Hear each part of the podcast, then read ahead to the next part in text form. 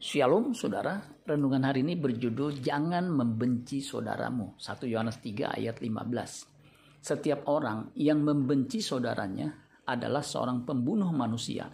Dan kamu tahu bahwa tidak ada seorang pembunuh yang tetap memiliki hidup yang kekal di dalam dirinya. Sebenarnya ajaran Taurat melarang umatnya membenci saudaranya. Imamat 19 ayat 17 dan 18. Janganlah engkau membenci saudaramu di dalam hatimu, tetapi engkau harus berterus terang menegur orang sesamamu. Dan janganlah engkau mendatangkan dosa kepada dirimu karena dia. Janganlah engkau menuntut balas dan janganlah menaruh dendam terhadap orang-orang sebangsamu. Melainkan kasihilah sesamamu manusia seperti dirimu sendiri. Akulah Tuhan. Kristus mengelaborasi ajaran Taurat lebih dalam lagi. Matius 5 ayat 21 sampai 22. Kamu telah mendengar yang difirmankan kepada nenek moyang kita. Jangan membunuh. Siapa yang membunuh harus dihukum. Tetapi aku berkata kepadamu, setiap orang yang marah terhadap saudaranya harus dihukum. Siapa yang berkata kepada saudaranya kafir harus dihadapkan ke mahkamah agama dan siapa yang berkata jahil harus diserahkan ke dalam neraka yang menyala-nyala. Ajaran Tuhan Yesus bersifat batinia, artinya dari dalam keluar. Bila dalamnya bersih, maka luarnya juga bersih, sehingga jauh dari hipokrit, kemunafikan. Hukum pada umumnya dikenakan ketika seseorang sudah bertindak. Jika belum melakukan, hanya niat, angan-angan, atau rencana, seseorang tidak bisa dihukum. Seseorang dinyatakan sebagai pembunuh jika sudah ada korban yang meninggal dunia akibat pembunuhan yang dilakukannya. Berbeda dengan ajaran Tuhan Yesus, seseorang sudah dikategorikan sebagai pembunuh jika ia membenci saudaranya dan marah kepada orang lain. Tuhan Yesus menyorot akar masalahnya atau penyebab seseorang melakukan sesuatu. Pembunuhan terjadi karena orang marah dan benci. Itulah sebabnya Tuhan melarang keras orang Kristen membenci saudaranya. Karena itu berpotensi terjadinya pembunuhan. Bisa pembunuhan karakter atau yang lebih tragis secara fisik menghabisi nyawa orang lain. Seperti yang terjadi baru-baru ini. Seorang jenderal didakwa membunuh ajudannya karena kemarahan yang memuncak. Yohanes murid Kristus terkasih memahami hal ini. 1 Yohanes 4 ayat 20 sampai 21 Jikalau seorang berkata, "Aku mengasihi Allah," dan ia membenci saudaranya, maka ia adalah pendusta. Karena barang siapa tidak mengasihi saudaranya yang dilihatnya, tidak mungkin mengasihi Allah yang tidak dilihatnya. Dan perintah ini kita terima dari dia. Barang siapa mengasihi Allah, ia harus juga mengasihi saudaranya. Tuhan Yesus menambahi dengan perintah kasihilah musuhmu dan berbuat baiklah kepada orang yang membencimu. Ini bukan saja sukar tapi mustahil. Tetapi apa yang mustahil bagi manusia tidak mustahil bagi Allah dan bagi kita yang percaya. Amin buat firman Tuhan. Tuhan Yesus memberkati. Sola Gracia.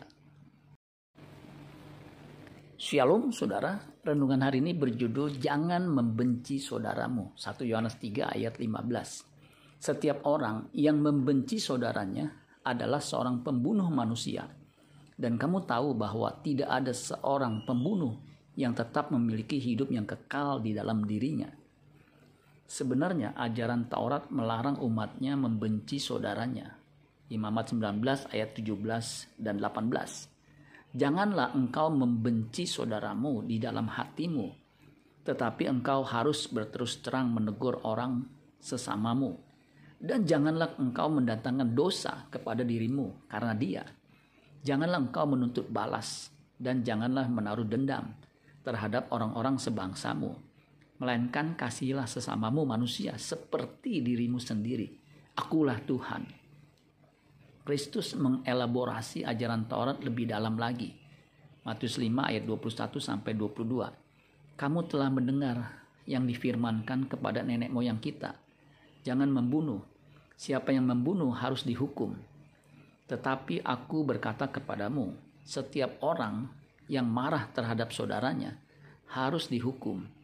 Siapa yang berkata kepada saudaranya kafir harus dihadapkan ke mahkamah agama. Dan siapa yang berkata jahil harus diserahkan ke dalam neraka yang menyala-nyala.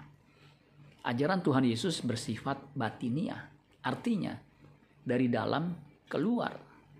Bila dalamnya bersih, maka luarnya juga bersih, sehingga jauh dari hipokrit, kemunafikan.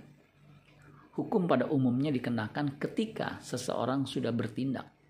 Jika belum melakukan, hanya niat, angan-angan, atau rencana, seseorang tidak bisa dihukum Seseorang dinyatakan sebagai pembunuh jika sudah ada korban yang meninggal dunia akibat pembunuhan yang dilakukannya. Berbeda dengan ajaran Tuhan Yesus, seseorang sudah dikategorikan sebagai pembunuh jika ia membenci saudaranya dan marah kepada orang lain. Tuhan Yesus menyorot akar masalahnya atau penyebab seseorang melakukan sesuatu. Pembunuhan terjadi karena orang marah dan benci. Itulah sebabnya Tuhan melarang keras orang Kristen membenci saudaranya. Karena itu berpotensi terjadinya pembunuhan. Bisa pembunuhan karakter atau yang lebih tragis secara fisik menghabisi nyawa orang lain. Seperti yang terjadi baru-baru ini. Seorang jenderal didakwa membunuh ajudannya karena kemarahan yang memuncak. Yohanes murid Kristus terkasih memahami hal ini. 1 Yohanes 4 ayat 20 sampai 21 Jikalau seorang berkata, "Aku mengasihi Allah," dan ia membenci saudaranya, maka ia adalah pendusta. Karena barang siapa tidak mengasihi saudaranya yang dilihatnya, tidak mungkin mengasihi Allah yang tidak dilihatnya. Dan perintah ini kita terima dari dia. Barang siapa mengasihi Allah, ia harus juga mengasihi saudaranya. Tuhan Yesus menambahi dengan perintah, kasihilah musuhmu dan berbuat baiklah kepada orang yang membencimu. Ini bukan saja sukar, tapi mustahil. Tetapi apa yang mustahil bagi manusia tidak mustahil bagi Allah dan bagi kita yang percaya. Amin buat firman Tuhan. Tuhan Yesus memberkati. Sola Gracia.